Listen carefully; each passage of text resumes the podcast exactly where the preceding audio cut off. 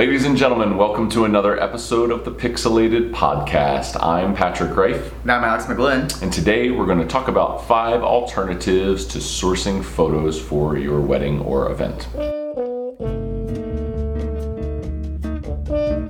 Yeah, so again, quick disclaimer uh, there is not a lot that can replace a professional wedding photographer, uh, but professional wedding photographers are expensive, and if you're hosting an event or a wedding or whatever on a budget, um, there are some great alternatives out there. Um, and I know this is uh, specifically for wedding photographers, but this can be true for any event, um, whether you're doing a gala or a fundraiser or your wedding.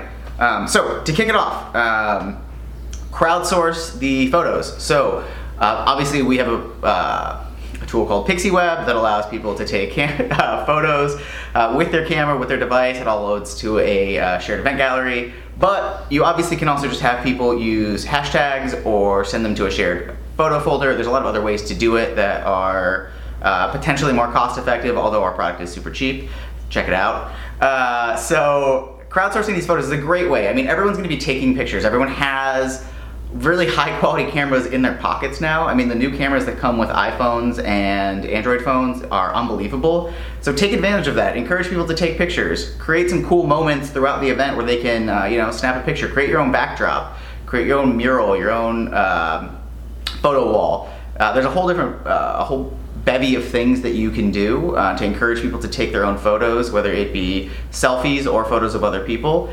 And uh, I've seen people hand out selfie sticks at events. I think it's a brilliant idea. Uh, again, an easy way to get a bunch of pictures taken and then just give everyone one location to send the photos to. Usually, people are very willing to share their photos they've taken, um, so you just have to give them an easy way to do it. Yeah. Uh, so, alternative number two would be to hire a student photographer. So, there's probably um, a high school with some art programs, and potentially they have photo programs in them. Um, but there's definitely uh, probably some colleges, maybe an art school in your city or in your town. That's a great place to start looking for. Uh, for photographers that are just learning uh, the ins and the outs, they're learning uh, to to make their way in the photography world, they're probably looking to build their portfolio uh, and looking for some experience. And your wedding or event could be a great way to do that. Um, I would just say uh, the maybe the bonus tip to supply them with is to ask them to overshoot, so that way um, you know that you're going to have more than enough photos to um, to pick from. Yeah, absolutely. Um, so, in a similar vein of people trying to build up their own portfolios. Uh, looking to hire someone, look into hiring someone that's transitioning from a different photo career. Uh, so, like our own Nick Kina hired a uh, sports photographer uh, to do his wedding because he was transitioning from being a sports photographer into a wedding photography business. Um, he's transitioned successfully and has a great business. Um, but Nick got him soup on the on the cheap because he didn't have a wedding portfolio and he was looking for clients in that field. There are a bunch of people transitioning from photojournalism or uh, sports photography or what have you. And again, they are looking to build up a, a, portfolio and a list of clients that they can reference. And they're usually willing to give you a discount because of that. And as a bonus, they already have all of the really nice photo equipment that a professional photographer would have. Yep. So next tip is uh, is amateur photographers, uh, and uh, a, a, a, great way to think about this is there's a ton of people that love to take photos, but maybe they just don't think about their passion for taking photos within the lens, no pun intended, of uh, being a professional photographer or a photographer for hire. Um, you know, maybe not even because they don't want to do it, but just because they've got full time jobs, so they just don't have the bandwidth to think about it. So that's a great way to go about it. And in, in terms of being able to find them, you know. Um, go on Instagram, search the hashtag amateur photographer, um, search the, the hashtag amateur photographer within a, your, your state or your city or, or your geographic region. And not only is it going to populate amateur photographers, but it's going to show you a portfolio of some of their work, uh, some of their point of view. Um, so you can go through, browse some things, find ones that resonate with you, and then DM them and ask them if they might be interested in making a, a you know, a few hundred bucks.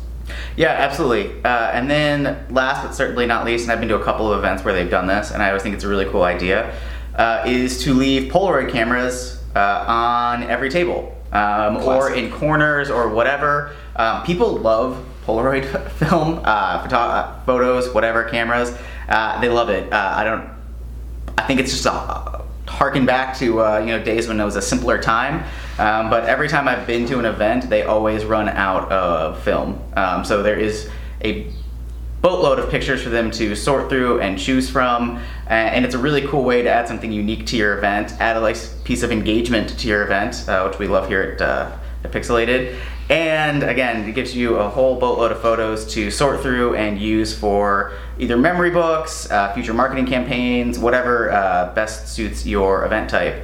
Um, and again, as just to add this one more time, you can't really replace a professional photographer in your field, but there are definitely some budget-friendly things you can do to offset the uh, the amount of money you'll have to spend. And some of these can be used alongside professional photographers. So you can have Polaroid cameras everywhere and also still have a professional photographer at your event. Um, you can ask people to crowdsource photos and still have a professional photographer. So encourage people to do things like this because people like to participate and it gives you a bunch of UGC and engagement for your event. What if it's your wedding? Is UGC a thing there? I think UG, uh, yeah, I mean, User generated content, wedding user WOOS, Oh. UGC, whatever. I would, I think you make the argument that UGC is still great for weddings. I mean, yeah, you're not going to use it for marketing, but having an online photo gallery of all the hilarious photos that were taken at your event by your potentially inebriated friends Yeah, who wouldn't want to look through that. You could use it for blackmail.